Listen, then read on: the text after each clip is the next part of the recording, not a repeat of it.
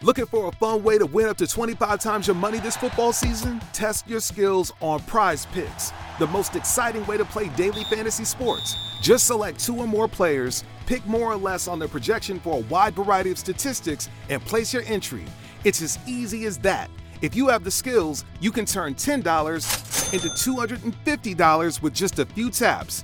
Easy gameplay, quick withdrawals, and an enormous selection of players and stat options are what make Prize Picks the number one daily fantasy sports app. Ready to test your skills?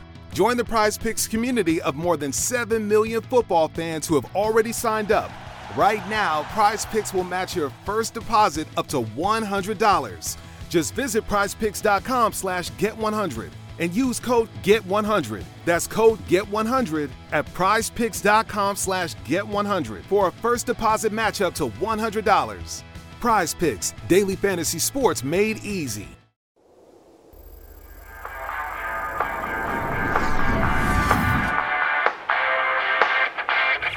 And welcome into the newest edition of the Fantasy Alarm Fantasy Baseball Podcast. The trade deadline is in full swing. We've had a couple of blockbusters and that no blockbusters actually happen. So the biggest deal that occurs, we're just going to call a blockbuster till it happens. We have it covered over at fantasyalarm.com. Matt and I are teaming up on the MLB trade deadline tracker so you can see what we think about the deals as well as the fantasy spin and how it impacts your fantasy team. So, Matt Selz at the Salesman helping with the deadline tracker, the prospect stuff that we're going to talk a little bit about today, as well as people making a lot of left hand turns. You cover it all and everything in between. So at the salesman, it's good to be in here in the studio with you for the first time for today. yeah, a little inside joke. Uh, had some some issues recording earlier. Uh, things are good here. I guess the blockbuster at this trade deadline is is that there's not going to be a Shohei Ohtani deal. The Angels are keeping Shohei Ohtani whether it be for the next two months or try to work out a long term extension for him in a creative way, I guess, because it's not like they've got a lot of money laying around because they've already paid Trout 400 something million and Rendon is just beach bumming it on $38 million a year. Um, so who knows? But they're they're making a playoff push. We saw them make a late night deal that I covered uh, for the trade deadline tracker there. They got Lucas Giolito overnight and Reynaldo Lopez, who I guess is just an arm now. Like, it is interesting that those two dudes get traded together both times they've been traded. Yep. And they, they went from DC to Chicago in the Adam Eaton deal. And then they they now go together to uh, SoCal. So pretty interesting. And here's the thing: Angels are seven and three in their last ten. Obviously, right now they have a series with Detroit, so they that at least things. that's going to help a little bit. Then they go to Toronto, so that'll be challenging, and then Atlanta. So it's not like they're looking at this of like, all right, we're hot right now. We got a good little run of games here. Yeah, because they don't after Detroit. Their August is rough. Have you seen their August schedule? Well, I mean, it opens with the Braves, then they go to the Mariners, so they'll probably rack up 20 strikeouts right, each then they game have there. Like the Reds, I think they have the Phillies, the Giants, I think, are on their schedule in August too. Like it's spent entirely in the National League, basically. In August, and their American League ones are not the ones they want. So here, here, here's what they have. So yes, you may you, you said it right. They got Giolito and um, Reynaldo Lopez in August, coming off of their being buyers now because they think they have a chance. Right in August, they go Atlanta, at Atlanta, versus Seattle, versus San Francisco, at Houston, at the Rangers, versus the Rays, home with the Rays, home with the Reds, at the Mets, at the Phillies.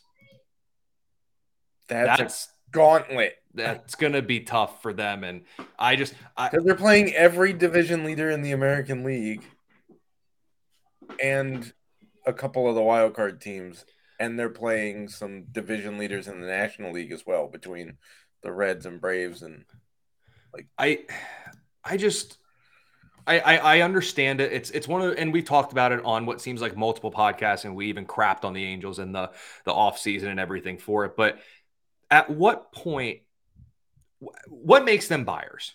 You have Ohtani, you have Trout. I understand you have two of the premier talents in the game, but you've had them for years and have only a couple more you have nothing to show for it. Let's be honest. They have nothing to show for it.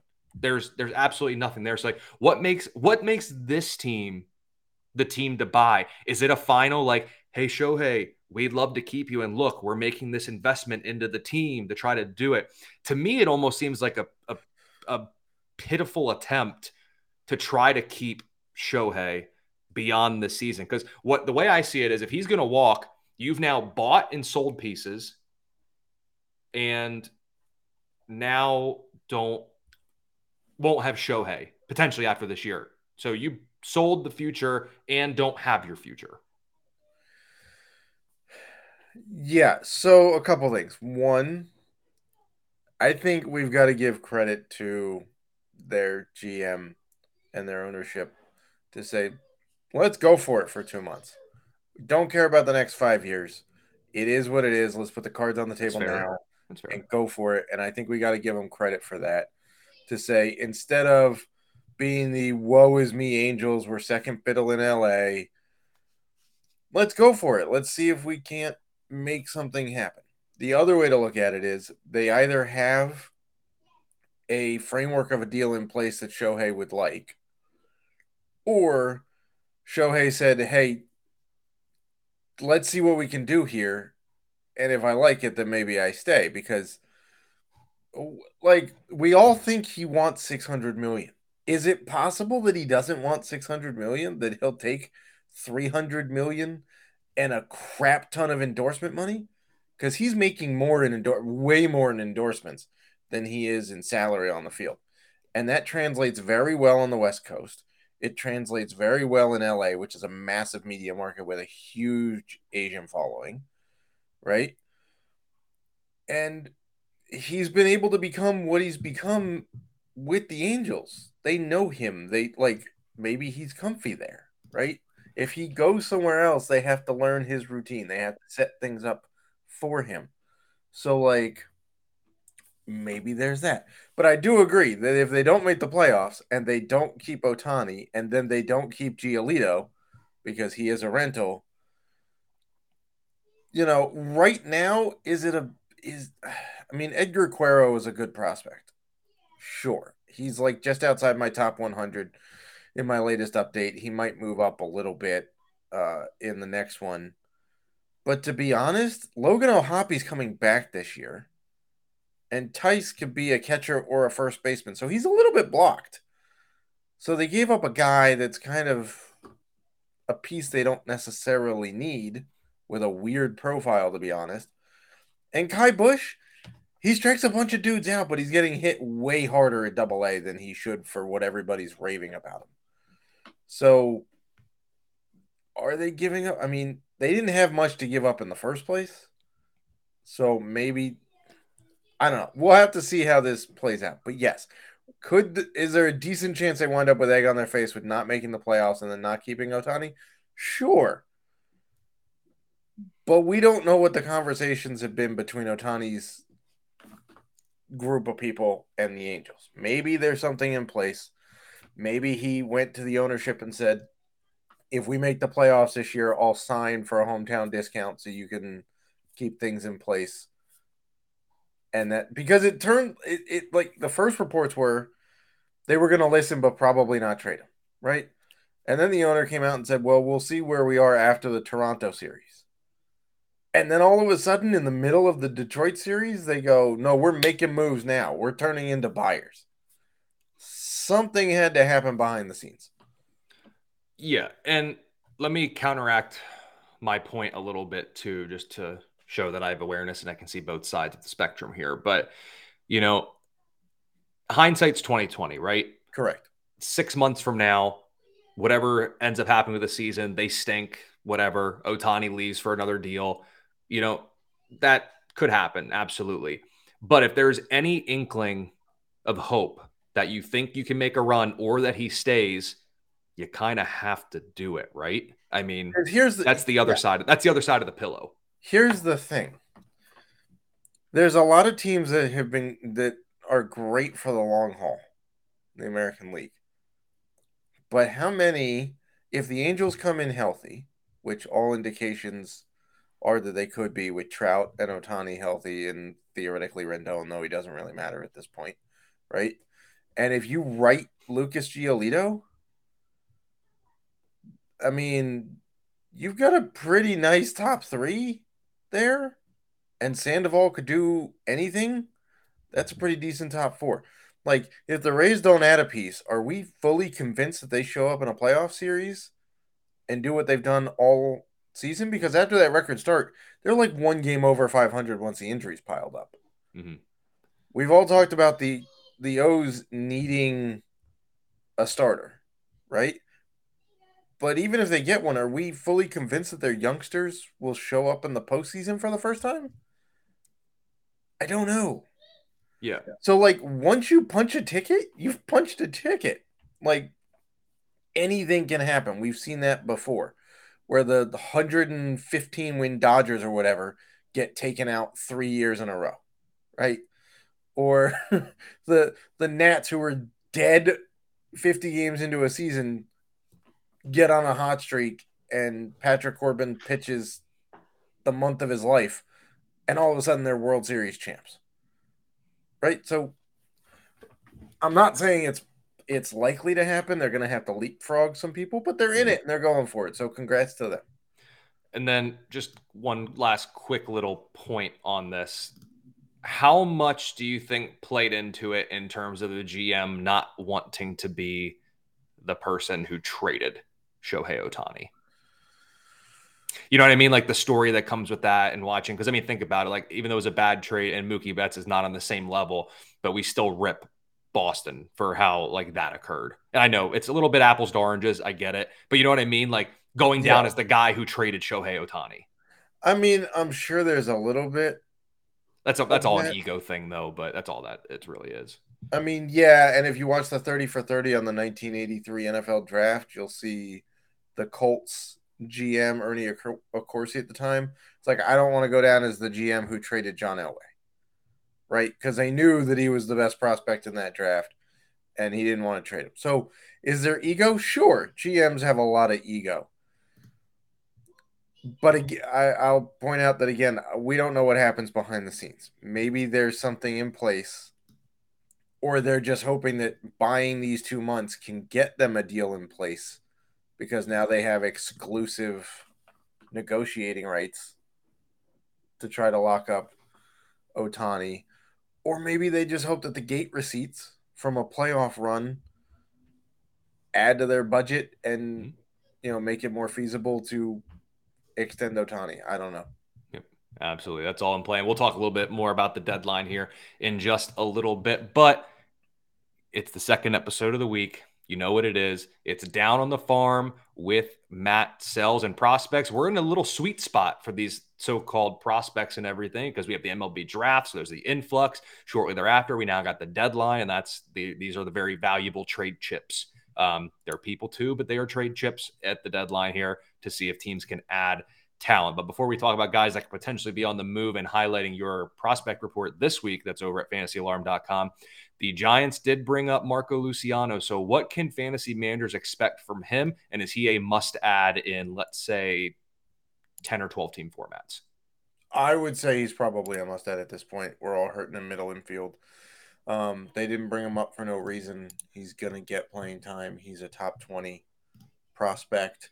Um, in fact, in my most recent rankings here, I will tell you that I have um yeah, Luciano is about the fourth prospect for San Francisco uh, for me.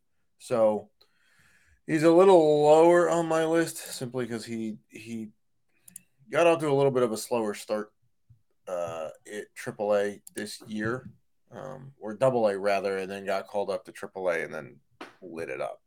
Um, but he offers he he's going to offer a, a nice combination of power and speed. And his average is going to be, excuse upon a little hit and miss. Um, it's it's nothing better than average in my opinion for his hit tool right now. Um, so we're looking at about a 270 average or so. But the power and speed are pretty nice. He's got double plus power. He's got average speed. So we're looking at about a a guy who's capable of 30 home runs and 15 to 20 steals in the middle infield. That's not what he's doing this year. He's not going to come up and hit 35 bombs in San Francisco in two months. That's not going to happen.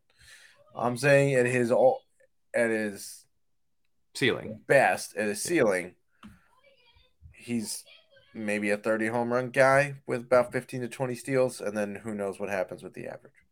And then with the deadline being here, I was going to ask if there's any notable prospects been traded thus far, but we kind of already broke down the deal that or the the, the grouping that went back to Chicago. So let me say this because looking at the newest prospect report over at fantasyalarm.com, which you all should be reading at this point and checking it out on a weekly basis, there are obviously big name prospects in baseball. We've seen some very, very big names dealt in terms of prospect in the prospect realm. Even look at last year, look back at the Soto deal and see the the pedigree of the, yes. the prospects that the Nationals got back. What about at this deadline? I know you highlighted a couple guys that you see could be on the move here at this particular trade deadline, but of some of those guys, who are maybe like the most relevant, or, or who do you have the most conviction will get dealt? Um, and obviously, like I said, you mentioned some in the prospect report, but feel free to expound on that a bit. So I put Ronnie Mauricio in there. There's mixed reports as to what exactly the Mets are going to do. I'm hearing some rumors that they're going to, to trade their their rental pieces, but it's going to take an awful lot to deal Verlander and Scherzer, obviously. But then there's a sneaking suspicion of mine that Steve Cohen doesn't want to lay down and die for this season, and that he might look to add if the if the deal is right. And he's got some pieces. Now, Mark Vientos was in the piece, but he's not technically a prospect anymore, so I took him out. He could be moved. Ronnie Mauricio is a little bit blocked there, right? Because Francisco Lindor is there for like the next decade. And Jeff um and you know, they've got some other middle infielders that are locked up for a few more years uh, as well. So I think Ronnie Mauricio, if the Mets are inclined to add a piece would be the piece move. But the two from the prospect report that I believe are most likely to be moved one is Jake Eder, left handed pitcher for Miami, because they are looking to add bats. Um, there's been some talk that they might look to add Tim Anderson uh, from the White Sox. There's some other talks about who else they're looking at. Uh, there's rumors that they're linked to the Yankees for Gleyber Torres um, which is interesting because apparently they just want second baseman on their team because like everybody's a second baseman.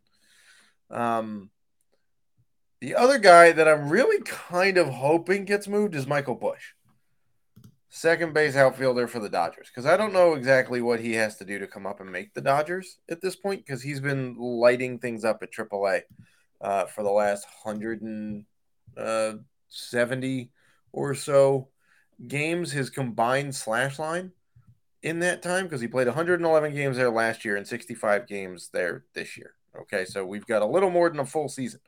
At AAA, Michael Busch is slashing 281, 377, 514 with 36 homers, 141 runs, 138 RBI, and five steals. That'll play. That'll play. Except, of course, for Dodger Blue. Because they called him up for like a split second to cover an injury and then sent him back down. Mm-hmm. So uh, I don't know what it's going to take because apparently he's blocked in both positions by Mookie Betts. I guess is what is what they're thinking because Betts is just going to go between second and and and outfield all game. They're just going to play with eight fielders, and it's going to be Mookie Betts at second and outfield the whole time. so uh, I don't know. I think they could trade him, and it wouldn't even hurt their system. To be honest, he's like their number two prospect, and it wouldn't even hurt their system. They have like twenty five dudes in my top four hundred, so. I think those are the two guys that I think are most likely to move that are notable. Mm-hmm. Obviously, the Reds could do something. They have some interesting guys that could move who are blocked. The Red Sox, I think, are an interesting team to watch now because they're getting healthy. They're playing their best baseball, except for when they ran into a triple play on a pop out the center. Did you see that the other day?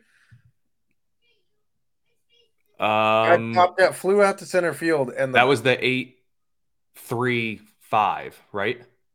Yeah, I don't remember who hit it, but it went to center field. Center first to third. First, and then they threw yes, it to third. Yes, yes, yeah. yes, yes. Yeah. Little League World Series doesn't start till August, boys. Let's let's settle it down here. Um, so the Red Sox are an interesting team to watch. I think the Giants are sneaky. I think they they could do a little bit of tweaking because that division is right there and their wild card spots are right there. So we cover a lot of a lot of people in there. Obviously, the two weeks ago I wrote about trade packages for Shohei, which isn't going to happen anymore. So there's that.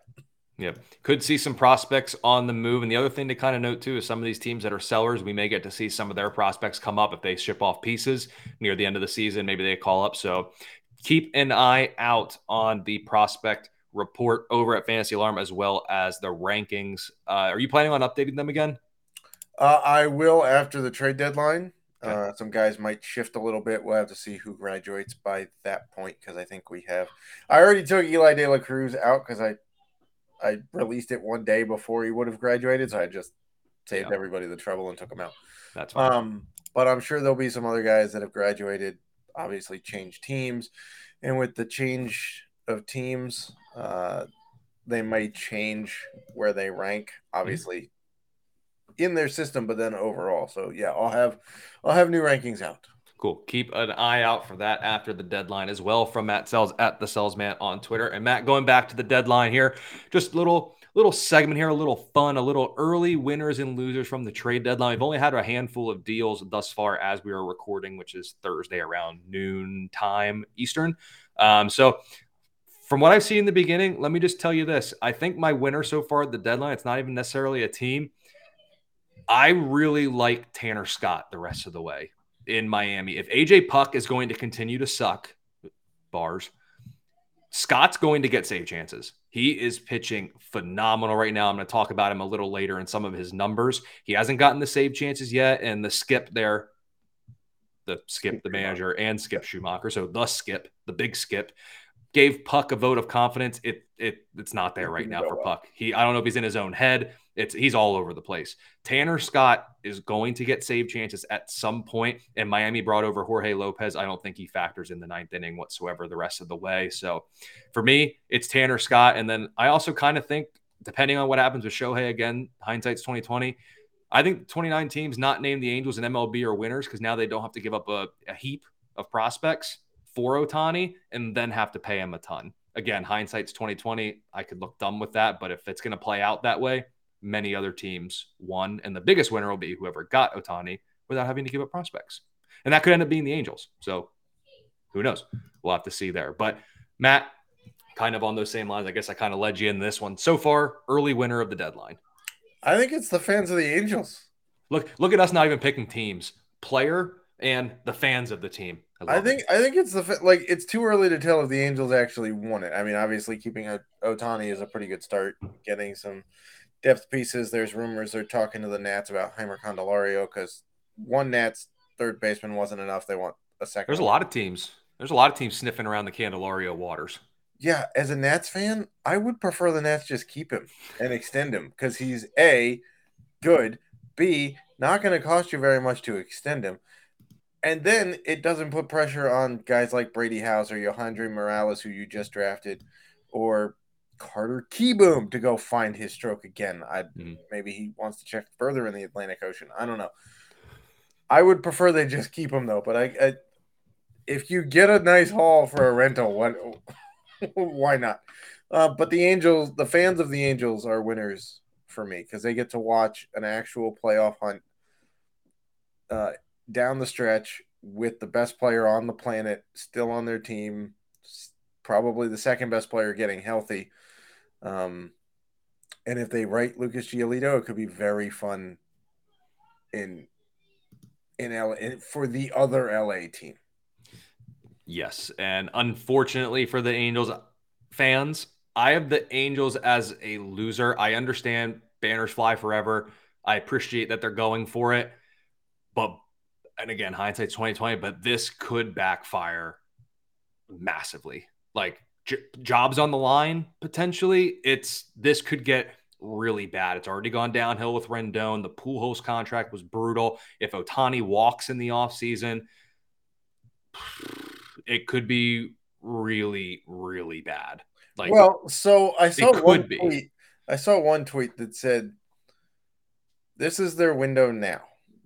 These two months are their window now, so you go for it." If I get let it. Ohtani go or he walks, it's a five-year project either way. So you may as well go for it with Ohtani, and I respect that.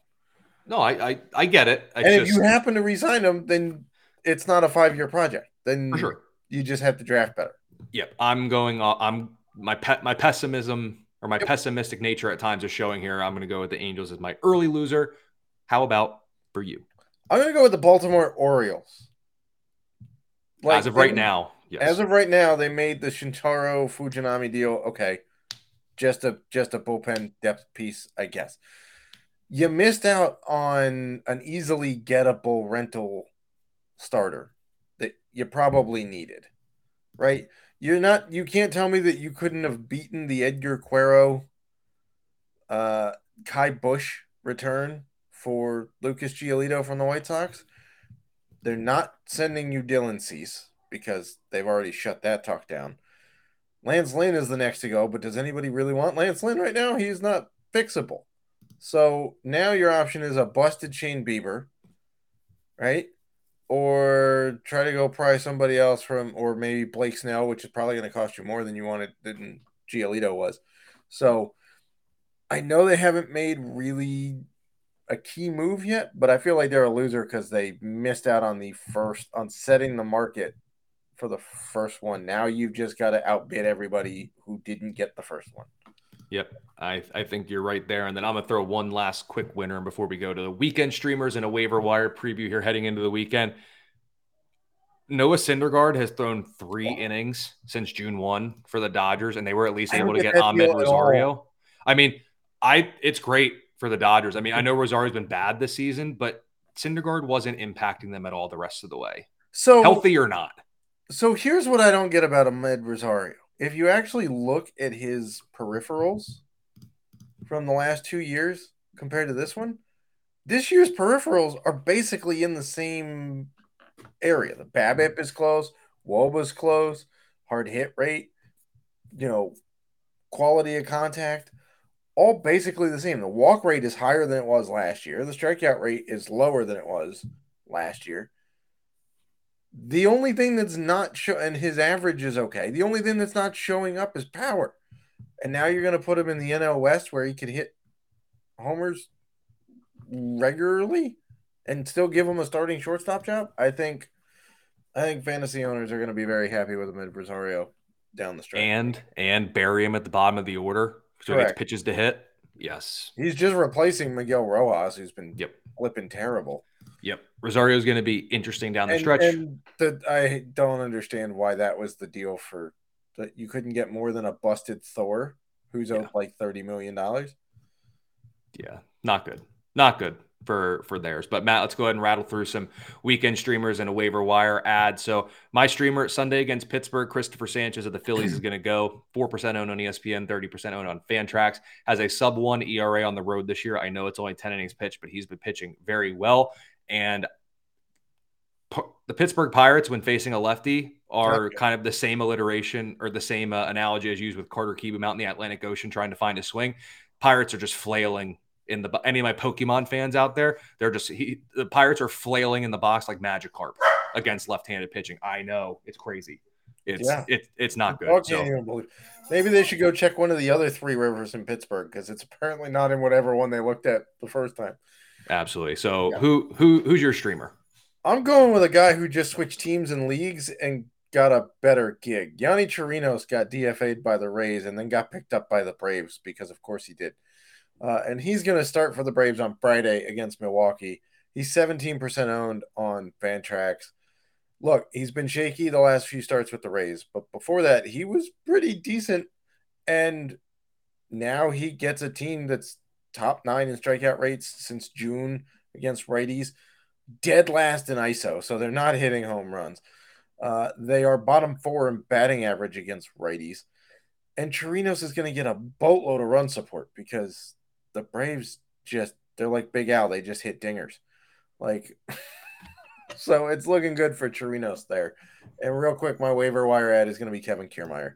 Starting outfielder for Toronto, hitting 275 with five with uh, five homers and 11 steals, shouldn't be owned by less than a quarter of people on Fantrax.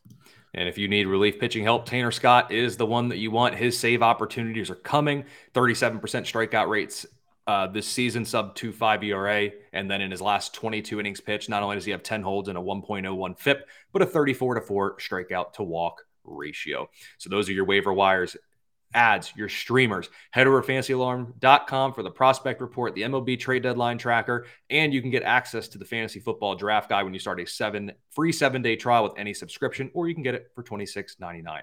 Fantasyalarm.com is the place to be for everything that you need. Give Matt a follow on Twitter or on X, whatever we're calling it these days, at the Salesman. I'm at Colby R. Conway, and we will see you next week with the next edition of the Fantasy Alarm Fantasy Baseball Podcast.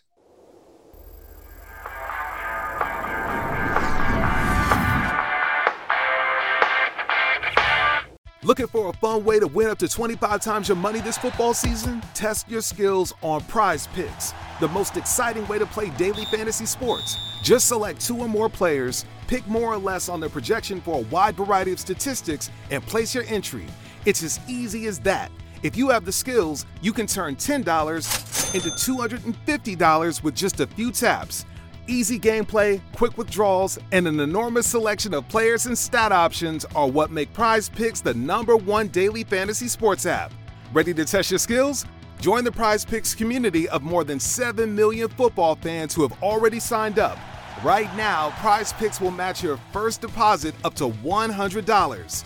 Just visit prizepicks.com slash get100 and use code GET100. That's code GET100 at prizepicks.com slash GET100 for a first deposit match up to $100. Prize Picks, daily fantasy sports made easy.